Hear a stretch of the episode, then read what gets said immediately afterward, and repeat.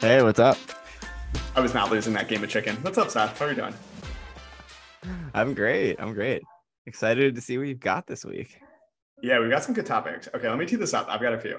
Uh, one is continuing a conversation that we had offline with Miles about the future of uh, are people going to be coding in the future? Is no code going to be the future? I think there's like a natural bias for each of us where I'm an engineer and you're uh, the no code wizard. So I, I, wanted to just like have that conversation a little bit deeper. Mm-hmm. I'm going to hit you with a, a, business idea for AI generated ads. And okay. I, I, think it's actually a, a, baller idea. And so I want to run that by you. Okay. Uh, cool. Uh, I'll have like maybe two more fuzzy topics. I just wrote down two notes. One says, do hackathons actually create value? In theory, they're awesome, but I don't know a single successful company that came out of a hackathon.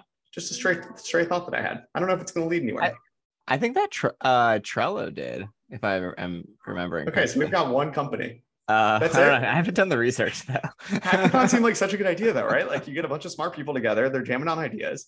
I can't think yeah. of that many businesses that actually came out of hackathon. So I don't know if that actually worked. Yeah. Uh, yeah, yeah. Lead nowhere. I was just curious about that. And then uh, lastly, I'm getting that itch to start a company again. So I want to chat about that too. So anyway, that was it. And then, what do you got? And then maybe we'll pick a topic and we'll go from there. Cool. All right. So I have uh, I have takeaways from Invent and Wander, which is the collection of Jeff Bezos writings. Uh, there's some great ones there. Yeah, we're gonna start with that.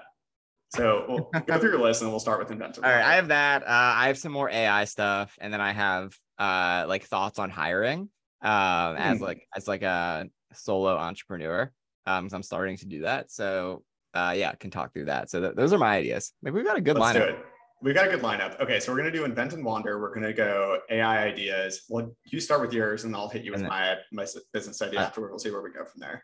And uh, well, then we'll do hiring. Then we'll see what we got. So, all right, what do, what do okay. you got for me on invent and wander? All right. First of all, great recommendation. Uh, really, really enjoyed the book. I wrote down some notes as I was reading. Actually, I didn't start taking notes until maybe halfway through, but I think a lot of it is kind of like one thing that I both appreciate about it and also it just a fact about the book. Like a lot of the stories and things that Jeff writes about is a bit repetitive, but I think that one take, I mean, that's kind of an overall takeaway for me is that it's kind of amazing how focused on the mission and focused on like four or five crucial things that he wanted to do with Amazon from the very beginning all the way through as they got bigger. And he didn't expand the scope. He didn't say, "Oh, now we're going to do we're going to focus on five more things." Like he kind of created like certain things like for example, like customer uh being customer centric, like doing every and doing that like uh doing things like that that really encompass like a lot of things. Like it's like okay, if you are going to make a decision and you make it around okay is this better for the customer or worse for the customer then that kind of encompasses it and is going to apply when you're a small company and when you're a big company. So I thought that was an int- uh, I think a takeaway that I had was like how consistent he was throughout the years, literally from the very beginning. Um, number two, uh, long-term thinking. So I wrote this one down too. Yeah, and and these are all yeah. things that, that like these are takeaways I have for my own businesses and just thinking about the like I think it just applies to everything. So a long-term thinking, uh, thinking from like always thinking about uh is this going to be make sense in the long term? Is this good for the business in the long term? Um, another takeaway uh, is Amazon's success. I think a big part of their success is creating uh, tools and and like making up other people's success a part of their success. So that uh, is like um, like FBA fulfillment by Amazon, where hundreds of thousands of people sold products on the Amazon marketplace. Not only did they sell on the marketplace like eBay, you could ship your boxes of goods to Amazon. And then when someone buys it, Amazon will uh, pack it and ship it to the customer for you. So, kind of doing all of these things for people to help other people make money. And AWS, same thing. Like they're helping other, you know, uh, um, helping businesses uh, build web apps that scale uh, without having to build their own servers. So I think doing these things to kind of like let other people make money with what you are offering is always is one of the best businesses that you can do. And they did it at a really high scale. Um, so that was another takeaway. Uh, another one that I thought was interesting was that they were always building for both small companies and large companies. So that also applies to AWS and fulfillment by Amazon. Like you could use those products if you were a you know a one person business. You could also use them if you are a multi billion dollar company. So they're building and it works for uh no matter you know what what they're building works for any type of company. Um, another take it away. Another takeaway is uh the the idea that high standards are contagious and also low standards are contagious.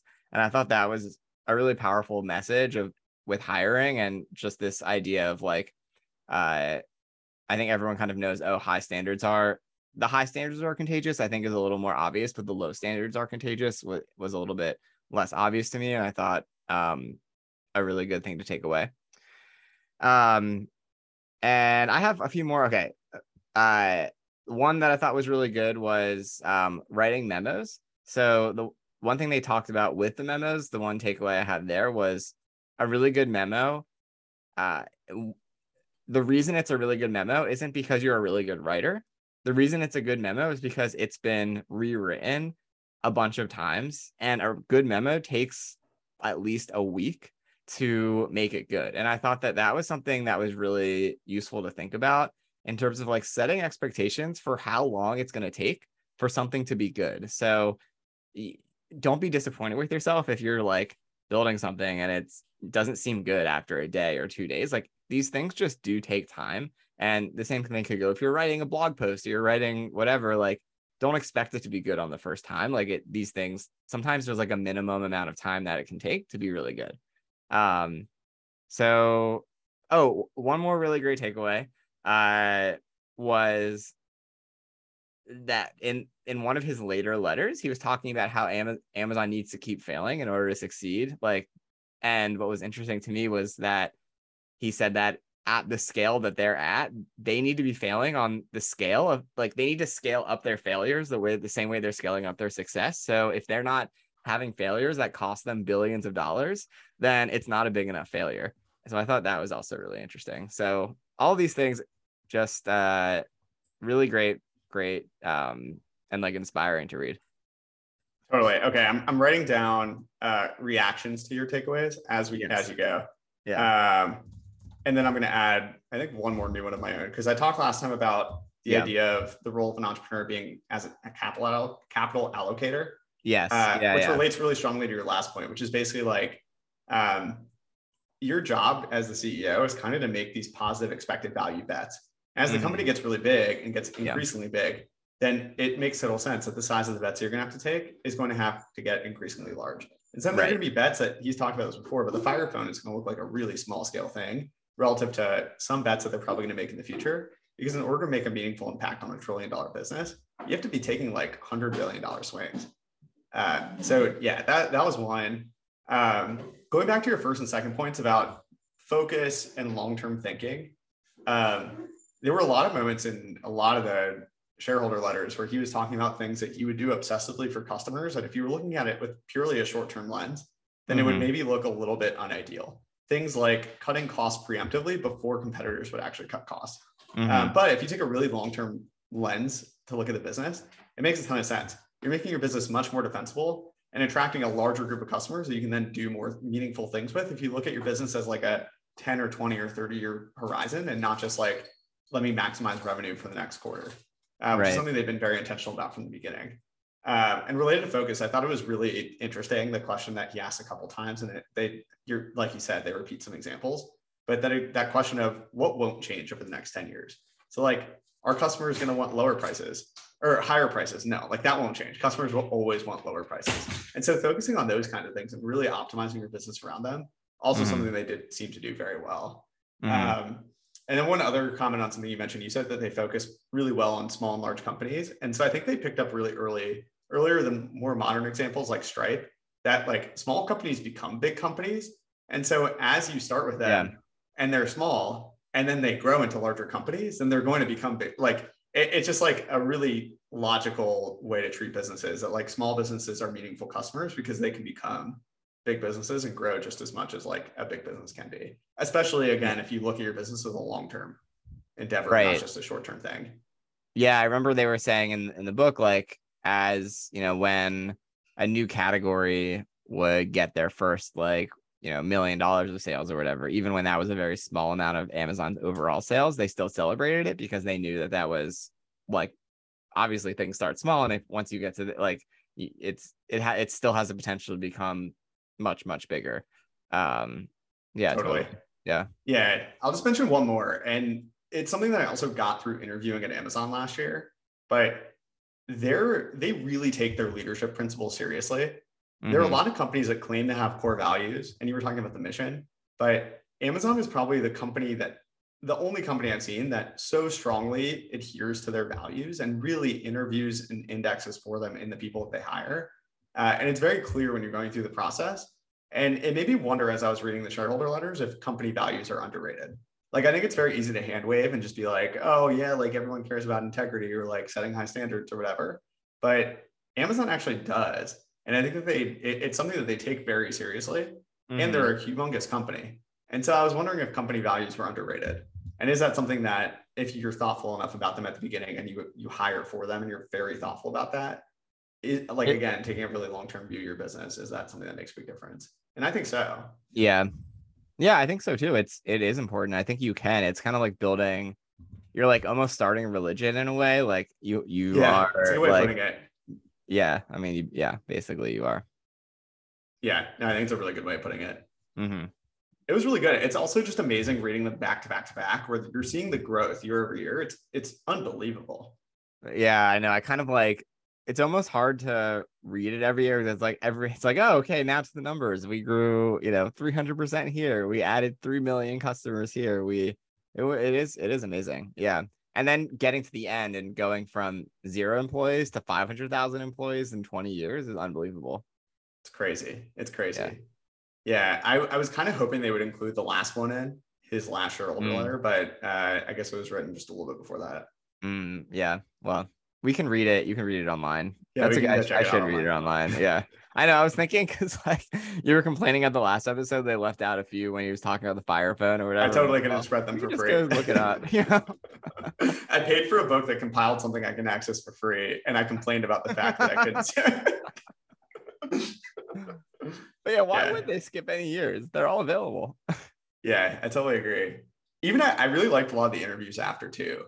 Um, yeah, I, just everything about it. I, I thought I found it very inspiring. I think it's partially why I'm in that mindset right now, where I'm getting that itch to start another business. It, I'm just like starting to think it, about it, all these things from a leader's perspective, and it, it's getting me in that mindset again. Yeah, it's inspiring. It is. Yeah, for sure. Yeah. Uh, do you want to talk more about this, or do you want to go over to AI? we can move over to AI. So uh, I guess the one thing I have, the one thing I have on AI, we'll have our little AI segment every week probably now. Yeah, the um, weekly AI segment until the next funny. new thing comes along. I saw that Buildspace is is going to have an AI courses now, which is, I mean, they, I love that. to go, go, from crypto to AI, which it makes sense. It makes sense, um, yeah. So, so I just read uh there's a guy Jon Stokes who writes a Substack, which I've talked about before. I think it's one of the best Substacks newsletters on AI because he just goes really in depth. So the one that he just released this week was about like generative uh media, like like uh, uh TV shows, movies, and like one thing that he talked about that's probably going to happen in the future, which was just really interesting to think about, was imagine like Disney ta- feeds all of their existing content into an AI system, and then it spits out uh like basically enough episodes of a specific like show or or character for example like you could do like uh, a 24 7 you know uh TV TV channel that's uh all new content and it's all like Spider-Man shows basically, right? So like every week there's a new Spider-Man show. It's it's completely new, but it's 24 set like every hour there's a new, you know, a new show and like they can do this um and like I'll, obviously you can do this with new uh, IP as well and the AI could create new IP, but it also can do it with existing IP And I feel like that's just an interesting angle that I didn't think about of like companies like Disney using their existing IP to just churn out an unlimited amount of content, basically. Um, so I don't know. I thought that was really interesting, and it could happen sooner than later. Because uh, yeah, no. I think it's super interesting, and then I think you you take it to an even further logical extreme, and you're like, okay, well, if there's all this content, then how do you find the best content? And then you think about current analogies, and you think of something like YouTube, where YouTube there's a ton, there's a huge long tail of content. Like people are just posting new content all the time. There's no shortage of new content that's added to YouTube.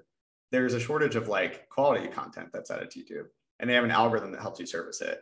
So you can keep just like you can also imagine that you have all this content that's being created, and then Disney internally also has some kind of algorithm that's helping them surface what is the best content, what's the, like the stuff that's most engaging. How do we then put that onto its own service, or could like someone do it across platforms? So I, think it'll just yeah, there are like even more extremes that you could take this to.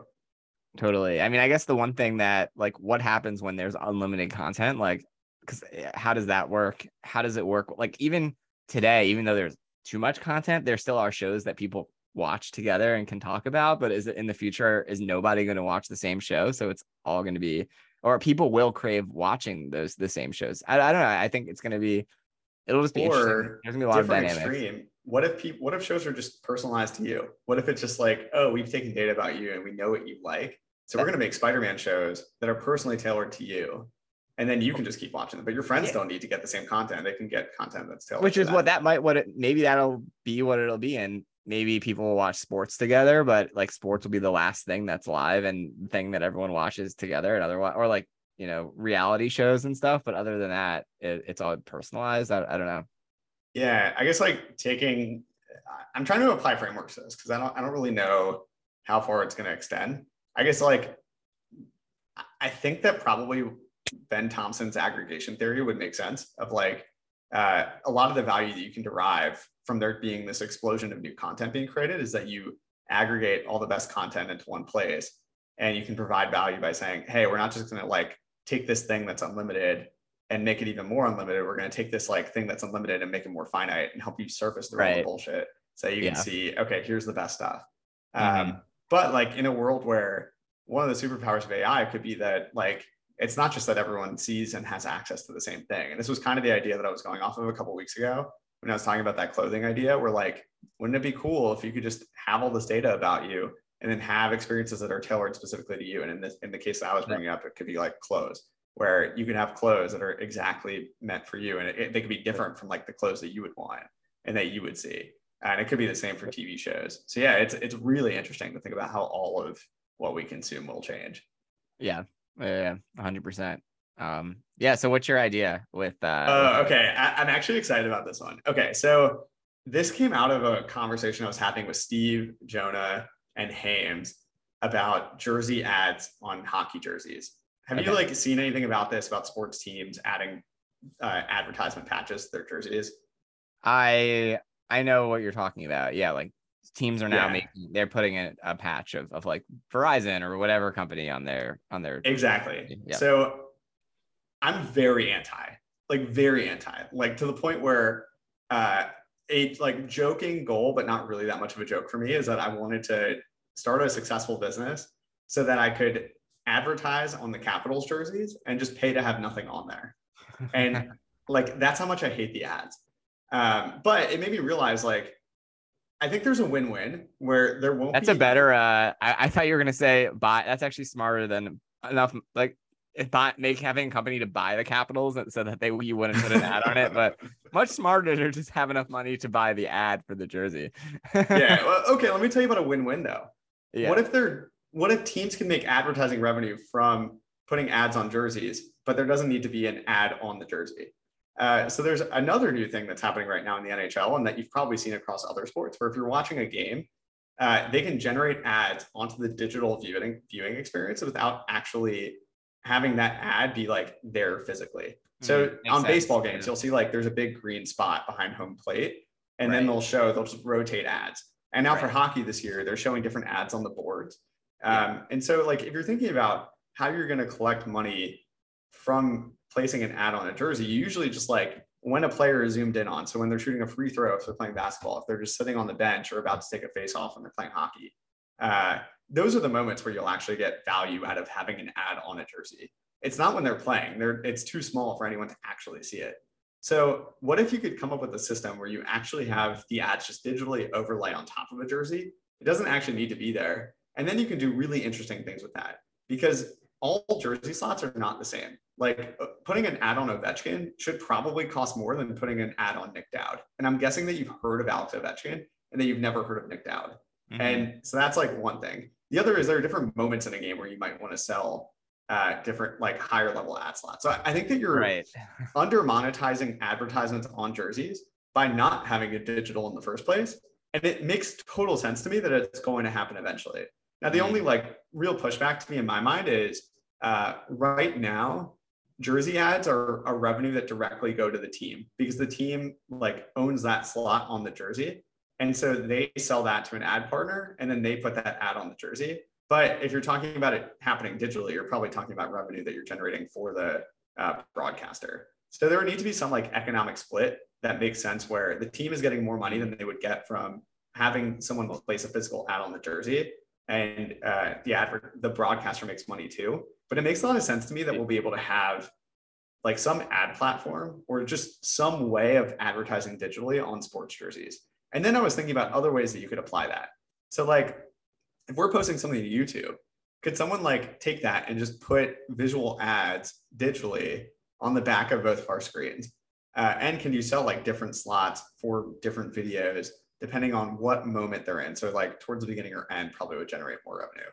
I, I was just trying to think of other ways that you could apply this beyond just like a sports jersey advertising platform. But I would think that like if you could come up with a way to digitally place ads uh, on athletes, then you could probably monetize it in other ways too by putting it on like podcasts or YouTube or whatever. Everything mm-hmm. is becoming more digital. So anyway, curious for your reaction to that. I think that I mean, it's yeah, it's it's definitely interesting. It's probably it's definitely complicated. It's it's a little complex uh, to execute. Um, the I guess one aspect of on the sports jersey aspect on, to start, I'm guessing one part of the value that brands get is that the jerseys that you buy has their has their um logo on it as well. That's negotiated with the team. So the team will, I'm sure that they the advertisers pay for that and there's a price where the teams will say yes. But right now, it's kind of up to the team to decide are our mm. jerseys going to have that or not. So not every team is selling the slot for a fans buying the jersey. Yeah, and frankly, that makes the jersey like unviable for me. I would never buy a jersey with an ad on it. Yeah, yeah. I wonder what the sales are if this if it impacts sales to have an ad versus not having an ad. And you would think it would. Um, it's funny because in, so- in soccer, the ad is like part of the jersey, you know. Or but in soccer makes sense because soccer, there's no, there aren't commercial breaks. Like it totally makes sense to me that you'd want to monetize some advertising slot during a right. game. Other right. sports don't need that. Like it, it doesn't make sense in sports that aren't just continuous. Well, it makes sense to maximize your revenue, I guess, if it's just an extra way to make a little bit of extra money. Yeah, let me show you how I. I, I don't know if it's important to harp on, but the way I got the this, idea. This this, this that, makes sense to me though. I think especially no, especially given that not every team does put it. Like I was thinking that if you're gonna remove it from the selling jerseys, it's removing a lot of value, but that isn't true if it's just through completely digital. Um it makes sense to me. I mean, I, I guess the main thing is, yeah, does it actually are you able to do it in a way that it, it actually increases revenue for the team and if it does significantly then they why wouldn't they do it I, I would think that there's no reason it wouldn't increase revenue for the team because you're able to then like discriminate pricing not only for like who is willing to buy the advertisement for the entire season and be the advertising partner for every game and every season and right. instead you could be like all right do you want to buy like just the ad on Ovechkin during the third period yeah and I imagine moment. all you would need is like some sort of a patch you would have a patch on the players, but it would be some sort of a thing that the broadcast could pick up to know to put the ad there, basically. Yeah, and I'm not even actually sure that you would need that because right now I don't think there's anything on the boards where they already digitally overlay ads. I also just sent you a text, which is kind of where I got the idea for this. Uh, Formula One, uh, there's a team that was testing doing this exact same thing mm, on one of their cars. I don't think there's anything there. I think it just cycles through. You can click on the video and it it'll play, but um, oh yeah, yeah, oh yeah. Interesting. So yeah, I don't think you need anything there. it's a great idea. I mean, yeah, I think it's actually a very good idea. It's very cool. It makes a lot of sense to me. I think it's a win-win for everybody. Yeah. So I guess you would, I mean, you would basically need to sell the technology to like broadcasters who would then sell it to the team in the same way that they sell the stadium ads, they would sell the jersey ads. Um, and then the team wouldn't have to also worry about selling the jersey ad and then they would make more money from it essentially. Yeah.